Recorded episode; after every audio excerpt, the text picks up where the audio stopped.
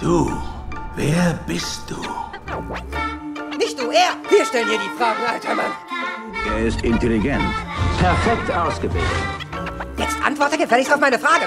Warten Sie! What's Next? Ideen und Innovationen und Identitäten. Gespräche mit NECT-Gründer und CEO Benny Bennett Jürgens. What's Next? Das ist zumeist eine Frage, die auf die Zukunft zielt und was kommt als nächstes, das äh, ist auch immer die Frage, die man meist am Anfang des neuen Jahres stellt. Manchmal ist für das, was kommt, der Blick zurück aber auch ganz hilfreich. Das vergangene Jahr hat uns eine neue Bundesregierung beschert, eine die Digitalisierung zu einem der zentralen Themen erklärt hat. Facebook-Gründer Mark Zuckerberg hat uns Metaverse beschert und damit auch frischen Wind äh, um die Debatte der Regulierung in einer digitalen Welt. Regulierung bildet einen Rahmen, der einen einheitlichen Qualitätsstandard für Technologien und Prozesse schafft. Auch NECT unterliegt als Anbieter digitaler Identitätslösungen verschiedenen regulatorischen Vorgaben. Wie das Unternehmen damit umgeht und wie Innovation trotz gesetzlicher Vorgaben eine Chance hat, darüber sprechen wir mit NECT-Gründer und CEO Benny Bennett Jürgens heute in dieser Episode. Benny, Alphabet, Amazon, Facebook oder jetzt Metaverse. Wenn in Europa die Namen der Digitalgiganten fallen, dann nicht selten im Zusammenhang mit verschiedenen persönlichen und wirtschaftlichen Ängsten und Regulierungsforderungen. Gleichzeitig beklagen wir insbesondere in Deutschland, dass der Standort in der Digitalisierung immer weiter abgeschlagen wird. Klingt nach einem Dilemma. Wie beobachtet ihr das bei NECT? Ich glaube, das ist so ein bisschen dieses Dilemma, was man da hat, dass man sagt, okay, auf der einen Seite habe ich jetzt durch diese ganzen Technologien so viel Komfort gewonnen. Ich gebe dadurch den Technologien noch mehr Schub und beziehungsweise den Betreibern dahinter noch mehr Schub und sorge noch weiter dafür, dass es schwerer wird, sie abzulösen. Und auf der anderen Seite habe ich eine Regulierung, die eben durch die ganzen Hürden auch eher kontraproduktiv ist, um Alternativen zu schaffen. Deswegen ist das, glaube ich, extrem schwer bis unmöglich, da eine Lösung zu finden, die bestehende Systeme ablöst. Was man aber dann eben nutzen muss, ist, wenn jetzt der nächste Schritt gegangen wird, dass man dort eben ganz, ganz vorne dabei ist. Ähm, wenn ich jetzt zum Beispiel in das ganze Thema Web, Web 3 reingucke ähm, das ganze Thema NFTs, Krypto, äh, Metaverse, um, um den Begriff aufzunehmen. Da darf man jetzt halt nicht den Fehler machen und sagen, lass uns mal abwarten, wie das bei den anderen funktioniert und wie sie das entwickeln und, und den Vorsprung dort wieder verschenken. Weil auch da wird es dann wieder dazu kommen, dass ich mit der Regulierung diesen, diesen neuen Giganten dann gar nicht Herr werde. Im Zweifel ist es sogar, sind es die alten Giganten, die weiterhin auch die Großen sein werden. Ähm, weil ich glaube am Ende des Tages auch nicht, dass jetzt irgendwie die, die, die Kultur oder die Gegebenheiten in anderen Ländern dafür sorgen, dass wir nicht vorne, vorne weg sein können bei sowas wie einem Web 3. Selbst wenn wir von vornherein vernünftig eine Regulation bei einem Web 3 aufsetzen würden, würden diese Hürden uns nicht davon bremsen, vorneweg zu sein. Weil nehmen wir jetzt zum Beispiel das Thema NFTs, also jetzt, dass ich jetzt irgendwie digitales Gut im, in allen voran jetzt Bilder gerade verkaufen kann für teilweise Millionenbeträge. Da entstehen natürlich dann auch so Fragestellungen, hat hier jemand vielleicht künstlich den Preis hochgepusht, indem er Absprachen getroffen hat oder indem er vielleicht auch selber mehrere Fake-Accounts angelegt hat und sich gegenseitig immer das Geld hin und her geschoben hat, nur um am Ende des Tages das Bild dann aus 100 Euro auf einmal 1000 Euro wert zu machen. Das kann man natürlich ganz einfach verhindern, indem man halt eben solche Marktplätze von Anfang an reguliert.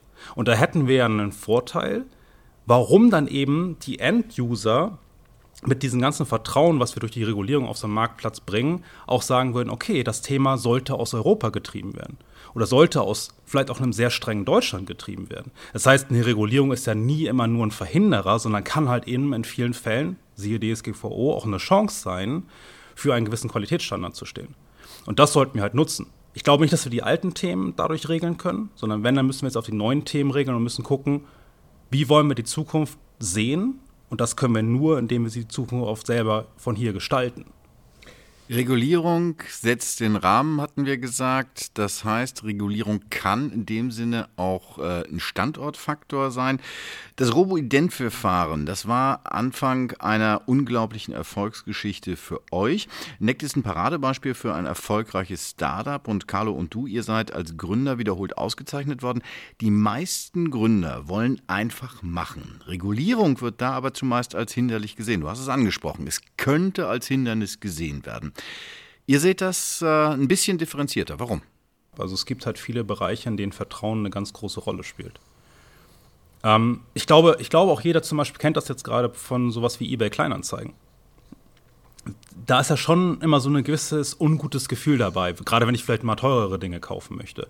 Und da würde zum Beispiel einfach das Thema ein verifizierter Account als Beispiel helfen. Das heißt, wenn ich jetzt einen neuen Marktplatz aufstellen würde, der zum Beispiel in den Wettbewerb von eBay Kleinanzeigen gehen möchte, glaube ich halt, dass das Thema verifizierter Account, Vertrauen, diesen neuen Marktplatz, diesen neuen Player helfen würde, gegen alte Player zu bestehen. Das heißt, in vertrauensbildenden Maßnahmen steckt immer die Chance und Regulierung ist nichts anderes, als dass ich eine Grundlage schaffe, ein, eine Baseline schaffe, auf der jeder zusammenarbeiten kann und sich gegenseitig vertrauen kann, dass wir alle nach den gleichen Spielregeln spielen.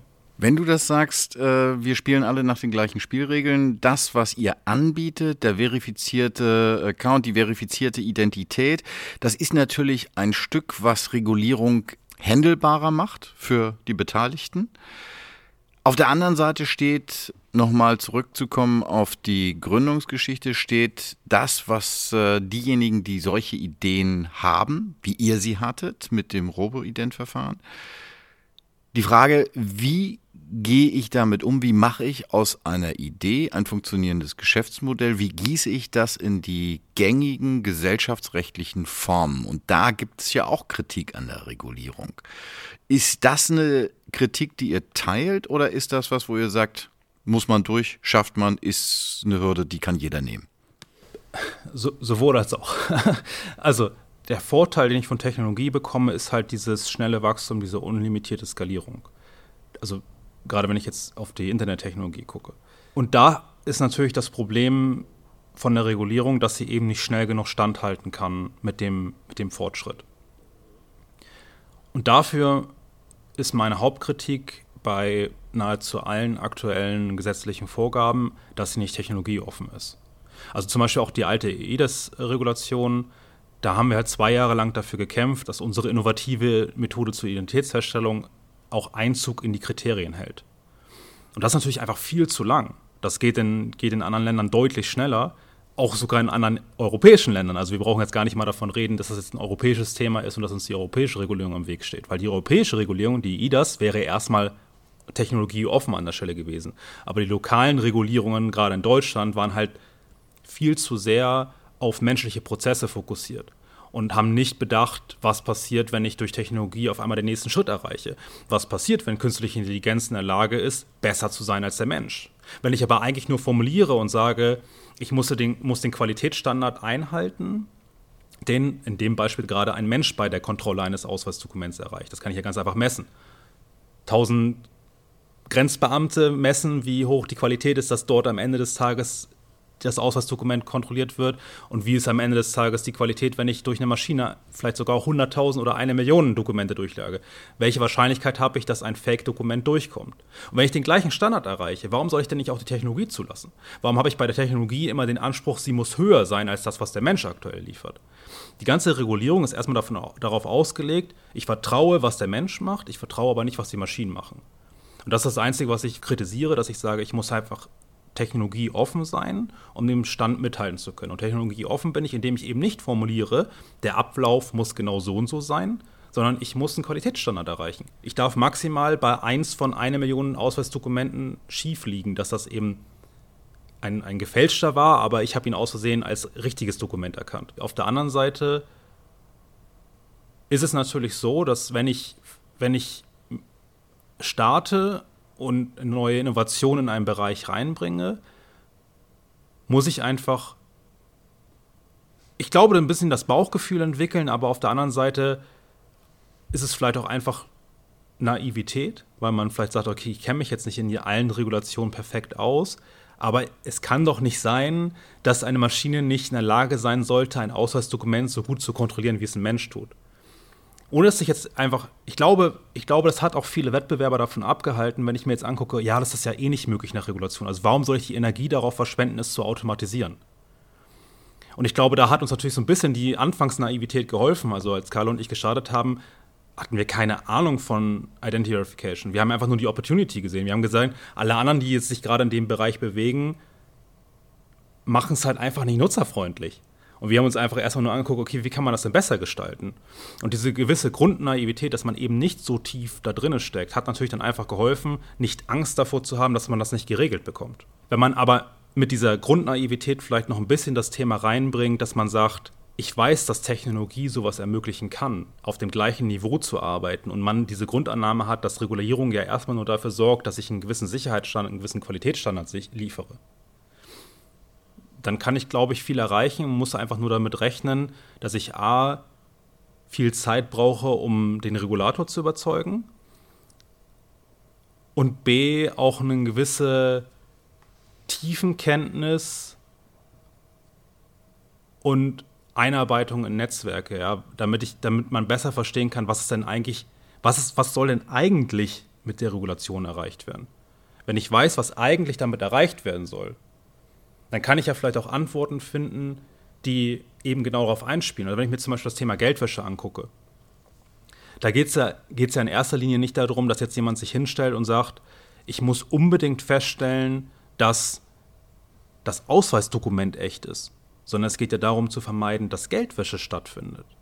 Wenn ich also zum Beispiel darauf, wenn ich sage, okay, ich habe eine Technologie geschaffen, die auf dem gleichen Sicherheitsniveau Ausweisdokumente erkennt, wie es ein Grenzbeamter kann.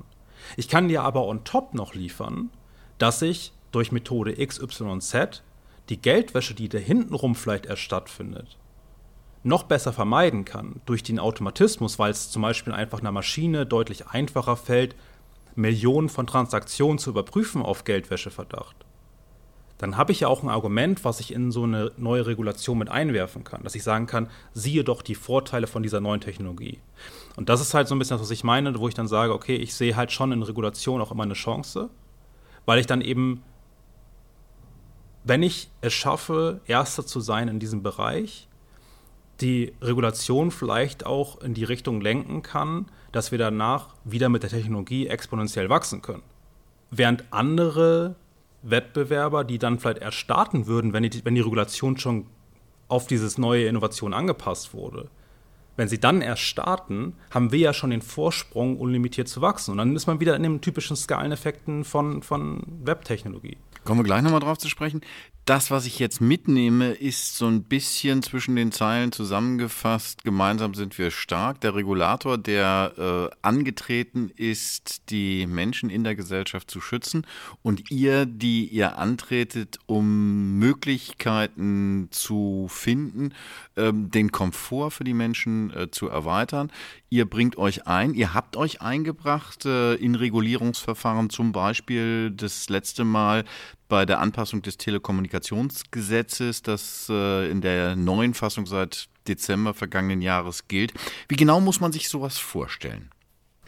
Also grundlegend vorweg einmal, das ist so ein bisschen genau das, was, was ich in allen Bereichen sehe. Also auch wenn wir mit Kunden agieren, wenn wir mit dem Regulator sprechen, ähm, eigentlich egal in welchem Bereich, habe ich in der Vergangenheit und auch in meinem alten Job halt eigentlich immer beobachtet, dass das so ein bisschen gegeneinander kämpfen ist. Ja, also ich, ich, das ist mein Bereich und darüber bestimme ich und das ist dein Bereich und darüber bestimmst du und wir sind beide so dafür verantwortlich, dass wir eigentlich uns gegenseitig nicht beeinflussen wollen. Und das auch eben als, als Angriff empfinden, wenn man sagt, okay, aber was hältst du denn davon, wenn du das so machst? Das wollen die meisten schon gar nicht hören. Also wenn, wenn du das so machst, warum machst du das denn nicht so? Und ich versuche eigentlich immer so zu sehen, okay, du hast deine Expertise und deinen Fokus, aber lass uns eigentlich mal so zusammen darüber reden, als wenn wir beide das gleiche Ziel erreichen wollen. Völlig unabhängig davon, wer jetzt für was verantwortlich ist, sondern lass uns doch einfach in den Austausch gehen, was wollen wir gemeinsam eigentlich erreichen. Und am Ende wollen wir gemeinsam erreichen, dass zum Beispiel die Sicherheit auch benutzbar ist, weil eine Sicherheit, die nicht benutzbar ist, ist am Ende des Tages keine Sicherheit, weil sie niemand verwenden kann deswegen sehe ich das eigentlich auch die, den Austausch mit dem Regulator immer erst als Informationsabtanken für uns gewesen. Okay, was, was soll denn eigentlich erreicht werden? Ähm, und wie können wir vielleicht in unserer Expertise, User Experience, helfen, dass wir sowohl das Ziel der Sicherheit erreichen, aber eben diese Sicherheit auch benutzbar machen? Das ist so ein bisschen also dieses auf Augenhöhe reden und nicht sozusagen das ist dein Bereich und das ist mein Bereich und wir arbeiten eigentlich nicht zusammen, sondern ich versuche nur meine Bedingungen in deine reinzuquetschen. Sondern wie erreichen wir beide gemeinsam das Ziel, dass wir eine sichere und benutzbare Methode haben. Wenn ich etwas reguliere, was am Ende des Tages niemand benutzt, dann bringt mir die Regulation darum auch nichts. Jetzt hast du gesagt, dass deine Erfahrung ist, dass vielfach gegeneinander gearbeitet wird. Jeder hat seinen Bereich und versucht, seinen Turf zu schützen. Das Gegenteil ist eigentlich produktiv, dass man sich anschaut, welches Ziel wollen wir gemeinsam erreichen und wie kriegen wir mit den Erfahrungen, die wir aus unserem jeweiligen Bereich mitbringen, das Ganze nutzbar gemacht. Wie empfänglich sind Politiker also vor diesem Hintergrund der Erfahrung für Vorschläge, die von euch kommen, von der Art, wie ihr euch einbringt in den Regulierungsprozess? Ich glaube, das ist auch sehr unterschiedlich, wie man, wie man an das Thema herangeht. Wenn man jetzt zum Beispiel an das Klassische denkt, ja, auch gerade wenn man vielleicht korruptes Verhalten mit in die Gespräche reinbringt. Also sprich, ich sage, ich möchte, dass du das so durchsetzt und dann bekommst du von mir auch nach deiner politischen Karriere eine Anstellung bei uns oder sonstige Sachen. Ja, also da gibt es ja verschiedene Wege und das ist ja das, was sich bei den Leuten dann auch immer einbrennt, wenn ich sage, da unterhält sich ein Unternehmen mit Politik. Dann geht es ja immer nur darum, dass das Unternehmen auf die Politik Druck ausübt und sagt, ihr müsst das aber so machen. Und wenn sie dann sagen, nein, mache ich nicht, ja, aber wenn du das so machst, dann bekommst du von uns X. Das ist ja so dieses typische Denken, auch wenn es um Spenden geht. Es geht ja immer nur darum, eigentlich spenden die nur, weil die irgendwas durchsetzen wollen. Ähm, wenn ich das aber so betrachte, wie, wie wir das eigentlich betrachten, ist so ein bisschen gegenseitig aufklären. In so ganz tiefen Bereichen sind doch die wenigsten dann Experten, dass sie auch sagen können, was wird denn in fünf oder wie wird digitale Identität in fünf Jahren aussehen? Wie wird sie in zehn Jahren aussehen? Wenn man einfach erstmal nur dahin geht und sagt, ich möchte jetzt meine Meinung dazu, dazu äußern. Okay, wir als Snack sehen, dass wir das und das in fünf Jahren erreicht haben müssen, damit wir bei der digitalen Identität noch vorangehen können. Dann geht es erstmal nur darum, zu sagen, so sehen wir das und wir haben dann aus unserer Sicht erstmal eine Baseline gesetzt, um zu sagen, lass uns unterhalten, ob wir da hinkommen können und wollen. Es geht aber nicht darum, jetzt zu sagen, ihr müsst das so machen, weil sonst ist der deutsche Standort abgehängt. Das ist ja so diese, diese absolute brutale Kommunikation. Ja, ihr müsst das so machen, weil sonst sind, sind wir dem Untergang geweiht. Also man kann ja auch, man kann ja auch ohne diese brutale, absolute Kommunikation in den Austausch gehen. Und dann ist es halt eben nur das. Es ist ein Austausch, eine Diskussion. Es kann ja auch im Endeffekt, kann ja da auch Meinungen herrschen, okay, aber wir sehen das zum Beispiel so, dass das ein hoheitliches Thema ist. Ihr solltet das gar nicht treiben. Und dann haben wir vielleicht ein Gegenargument. Wir sagen halt, okay, prinzipiell ist das ein hoheitliches, äh, hoheitliches Thema und das könnt ihr auch weiter aufgreifen. Dann beraten wir euch aber zumindest, was wir in den letzten drei, vier, fünf Jahren gelernt haben, wie man dieses Thema auch verbreitet, respektive wie man Nutzerfreundlichkeit in den Prozess reinbringt. Ja, aber jetzt nochmal ganz konkret nachgefragt. Die Frage war ja, wie reagieren Politiker drauf, wenn ihr so auf sie zugeht? Das ist ja ungewohnt. Genau aus meiner Perspektive alle Gespräche, die wir bisher hatten, waren sehr positiv. Ja, ähm, weil, weil halt eben diese Druckkommunikation aus dem Gespräch auch rausgenommen ist. Dann kann man ja auch offen gegenseitig sprechen. Und dann hat vielleicht auch ein Politiker mehr Willen, auch über einen eigenen Fehler zu sprechen. Wenn man Vertrauens... Ah, das ist ja das Gleiche. Also am Ende des Tages, ob ich jetzt mit unserem Thema ein Vertrauensverhältnis in, in, in, auf einer Plattform schaffe oder ob ich in einem Gespräch ein Vertrauensverhältnis. Wenn ich nicht sage, ich will, du musst und du sollst Kommunikation antrete, sondern einfach sage, okay, ich wollte dir einfach mal meine Meinung darstellen. Was ich aber auch von dir möchte, ist, dass du mir offen sagst, wo laufen wir vielleicht in eine falsche Richtung? Und dass du mir vielleicht auch offen sagst, wo kannst du mich unterstützen? Und sag mir sonst auch, wo ich noch, wo, wo dir noch Input fehlt und ich liefere ihn dir gerne, ohne dass ich was eine Gegenleistung dafür will. Sondern es geht ja erstmal nur darum, dass wir auch gerne über dieses Thema sprechen, weil wir halt glauben, dass das vorangetrieben werden muss, weil wir als NECT halt sagen, okay, wir wollen halt eben nicht, dass das Thema aus anderen Nationen getrieben wird, sondern dass es halt im Endeffekt aus Deutschland bzw. aus Europa kommt. Und deswegen sind wir auch erstmal befreit davon zu sagen, das muss jetzt zwanghaft so laufen, sondern wir wollen einfach nur erreichen, dass möglichst viele Leute Wissen darum generieren, um eben das Thema auch in Zukunft treiben zu können. Und das ist auch bei den Kunden, wir sehen das ja auch bei Kunden ganz viel, dass sie halt im Endeffekt gar nicht so tief da drin stecken, weil letztendlich versuchen sie erstmal nur ihre Regulation zu erfüllen, ihre Vorgaben zu erfüllen und laden sich dazu irgendein Tool ein, was diese Regulation erfüllt und dann ist erstmal alles erledigt. Wie wir aber gemeinsam vielleicht den nächsten Schritt gehen können und auch wir als NEC brauchen ja unsere Kunden, um zum Beispiel am Ende des Tages eine Wallet-App auf, aufrechtzuerhalten. Das heißt, wenn man immer alle gemeinsam ins Boot holt und in eine Kommunikation geht, die einen Austausch befördert und nicht einen Befehlston hat am Ende des Tages, ja, dann, dann glaube ich, kann man ganz, ganz viel erreichen. Und dann ist auch die Politik, glaube ich, sehr gewillt, das voranzutreiben, wenn es einfach erstmal darum geht, dass wir gemeinsam was erreichen und dass es auch offen erreicht wird. Das ist ja auch ein Thema, weil am Ende des Tages ist natürlich ein Politiker nicht dafür da, die Wünsche eines einzelnen Unternehmens zu erfüllen. Wir wollen gemeinsam dieses Thema in die Zukunft treiben und dafür möglichst wenig Hürden für alle schaffen. Möglichst wenig Hürden, aber Hürden wird es geben. Regulierung setzt Grenzen, wir haben es jetzt mehrfach gesagt. So wie du es darstellst, müssen die nicht zwingend aufhalten, sie können auch erfinderisch machen. Wann hat eine regulatorische Beschränkung bei euch das letzte Mal so einen Innovationsimpuls ausgelöst? Der letzte Innovationsimpuls, also 2018, im September 2018 sind wir live gegangen. Und wir sind ja live gegangen im Versicherungswesen. Und für digitale Identität ist immer so ein bisschen der Ritterschlag sozusagen, wenn man auch zur Geldwäschevermeidung eingesetzt werden kann. Und so haben wir uns eigentlich 2019 dann auf den Weg gemacht und haben überlegt, okay, ähm, wie kriegen wir es hin, dass wir auch von Banken und ähnlichen, ähm, ähnlichen Unternehmen eingesetzt werden können, ähm, die, die über das GWG reguliert sind. Und da kam für uns das Thema IDAS hoch. Warum? Die IDAS ist erstmal die europäische Regulierung für Identitäten und Signaturen. Ein wichtiger Punkt in der IDAS ist aber der Artikel 24.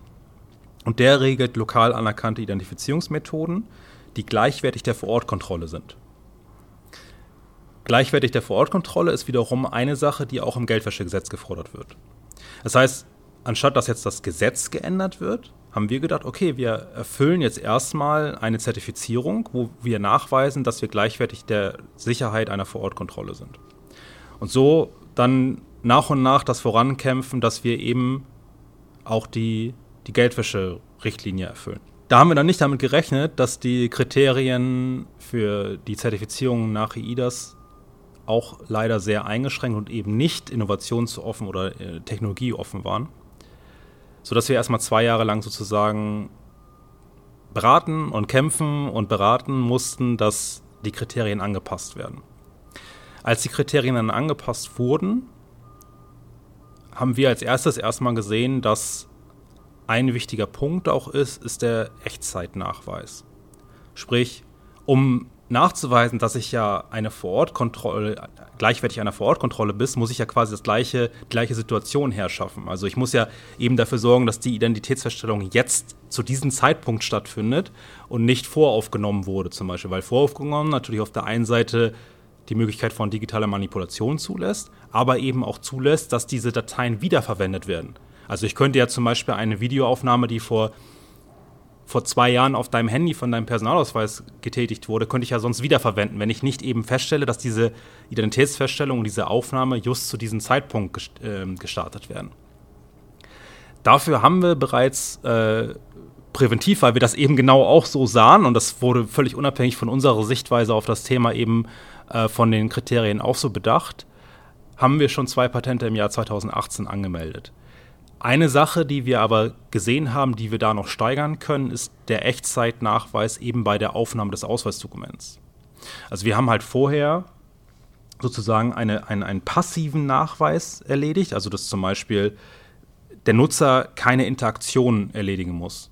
Und wir konnten trotzdem nachweisen, dass die Aufnahme von diesem Gerät in diesem Moment erledigt wurde. Bei dem Selfie-Video haben wir ja, muss, muss der Nutzer ja zwei per Zufall ausgewählte Worte sagen. Das heißt, wir haben neben der passiven Komponente auch eine aktive Komponente durch den User. Diese aktive Komponente hatten wir aber nicht bei der Aufnahme des Ausweisdokuments. Wir haben hier aber die Chance gesehen, dass wir durch diese aktive Komponente bei dem Ausweisdokument die Sicherheit noch weiter steigern können und somit noch wahrscheinlicher als erstes Unternehmen eben, weil, weil wir wussten, als erstes Unternehmen wirst du besonders streng beäugt. Wir wollten dann halt eben nochmal einen Schritt oben drauflegen und haben halt gesagt, okay, wir bauen jetzt diese aktive Komponente ein. Und das hat, das hat halt einfach so diesen, diesen Anschluss gegeben, gesagt, okay, wir sind die Ersten, es sind komplett neue Kriterien. Wir wollen auf jeden Fall keinen Zweifel daran lassen, dass wir mit dieser neuen Technologie die Kriterien erfüllen können.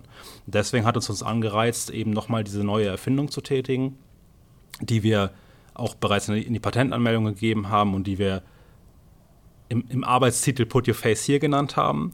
Worum geht es am Ende des Tages? Der Nutzer ähm, soll bei der Videoaufnahme des Ausweisdokuments an eine durch Zufall ausgewählte Positionen das Ausweisbild halten, also das, das, das Foto, nicht das, das ganze Ausweisdokument, sondern das Foto auf dem Ausweis wird ihm eingeblendet, wo er dieses Foto positionieren soll. Und dadurch, dass wir natürlich irgendwie zwei, drei, vier, fünf Positionen nachahmen und per Zufall auswählen können, haben wir natürlich eine sehr hohe Wahrscheinlichkeit, dass diese Aufnahme genau in diesem Moment stattgefunden hat und nicht voraufgenommen wurde, weil ich müsste ja sonst bei einer Voraufnahme genau diese vier Positionen oder diese drei Positionen getroffen haben. Und gleichzeitig durch die Bewegung habe ich natürlich auch wiederum nochmal wieder eine gute Möglichkeit, optisch variable Sicherheitsmerkmale zu treffen. So, also der, der Anreiz war schon da durch die neue, neuen Kriterien, dass wir eben nochmal ins Erfinderstübchen zurückgehen und sagen, lass noch mal gucken, wie wir es noch einen Schritt sicherer machen können, um die Kriterien auch zu erfüllen. Wenn wir jetzt über äh, jedes reden, steht die Frage, ihr seid an die Zertifizierung gekommen, es hat einen Entwicklungsimpuls bei euch ausgelöst. Klingt so ein bisschen so, ist nicht ganz einfach, aber ihr würdet euch mehr von dieser Art Regulierung wünschen, damit es äh, vielleicht noch innovativer bei euch wird, damit euer Erfindergeist noch mehr hervorgeht. Nee, also ich bin jetzt erstmal ganz froh, dass wir dass wir mit den EIDAS-Kriterien ähm, so eine Baseline geschaffen haben, mit, dass wir mit, unserem, mit, unserem, mit unserer Methode der automatisierten Identitätsfeststellung über Videos auch weiter vorankommen, so zum Beispiel auch im Telekommunikationsgesetz. Ähm, jetzt zum 1. Dezember 2021 wurde ja auch das Telekommunikationsgesetz unter anderem dahingehend angepasst, dass eben auch eine neue, diese neue innovative Identitätsfeststellung aufgenommen wurde.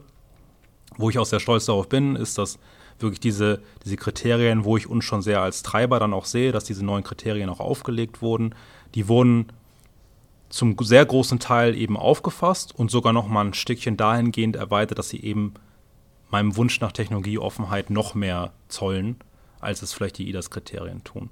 Und wie, wie, wie da der Prozess abgelaufen ist, fand ich auch sehr gut. Da hat die äh, Bundesnetzagentur eine Anhörung erstmal aufgelegt. Sprich, ähm, da wurden verschiedenste wirtschaftliche Unternehmen und Verbände gefragt, okay, was ist eure Meinung dazu? Und diese Meinung konnte man dann äh, schriftlich abgeben. Da gab es auch Anhörungen zu. Ähm, wir haben zum Beispiel dann sowohl unsere eigene Meinung abgegeben, als auch ähm, im Verband des VRTM äh, und der Bitkom mitgewirkt, sodass dann im Endeffekt meiner Meinung nach aus dem Telekommunikations Telekommunikationsgesetz dann etwas sehr, sehr Schönes geworden ist, wo wirklich ähm, sowohl die Seite der Regulation als auch die Seite der Wirtschaft sehr, sehr ausgewichen betrachtet wurde. Und wir einfach jetzt eine sehr, sehr gute Maßnahme haben, Identitätsdiebstahl als auch Betrug im, im Sinne von Prepaid-Karten zu vermeiden. Jetzt, wo es durch ist mit der Zertifizierung, ist natürlich ein gewisser Stolz zu hören. Im Rückblick muss man allerdings sagen, du hast gesagt, 2000 2018 seid ihr live gegangen, 2019 habt ihr euch damit aktiv auseinandergesetzt. Das sind jetzt drei Jahre, die ins Land gegangen sind. Das ist eine Menge Zeit. Zeit ist natürlich auch immer ein Faktor und bei der Digitalisierung wohl einer der wichtigsten, wenn man mal mit was Neuem in den Markt will. Zugleich soll das neue geschützt sein. Du hast Patentierung erwähnt. Welche Erfahrungen habt ihr damit gemacht? Wie weit sind diese Prozesse, die man so typischerweise in einem Innovationsprozess durchläuft, inwieweit sind die überhaupt den zeitlichen Anforderungen der Zeit an sich angemessen? Sind sie nicht. Ähm, also ist ja, kann man ja schon fast philosophisch drüber werden. Also die ganze Welt wird ja immer schneller.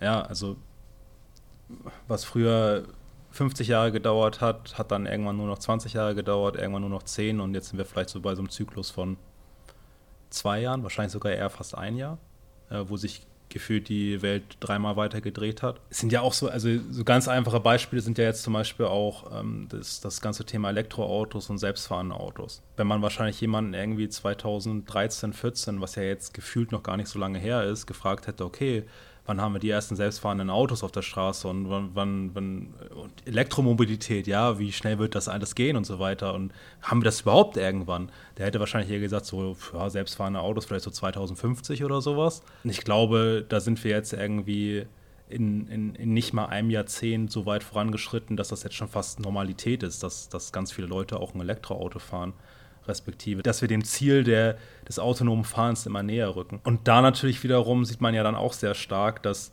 während in, in, in Amerika beispielsweise die, die selbstfahrenden Autos halt auch durch die Gegend fahren dürfen, wir sowas in Deutschland halt nicht haben. Ja, und es ist halt wieder die Frage, wie sehr, wie sehr kommt dann jetzt ein Mercedes oder ein Audi dem ganzen Thema hinterher. Und das ist im Prinzip ja, das ist ja im Prinzip das Thema. Ne? Also wie, wie, wie schnell können wir sein? Ich glaube, wir müssen allgemein einen Rhythmus finden, dass solche Themen, oder wo man sich halt eben damit abfindet, dass das nicht so lange dauern darf. Egal was. Also Patentanmeldungen, äh, Regulationsänderungen und so weiter. Das darf halt nicht Jahre dauern.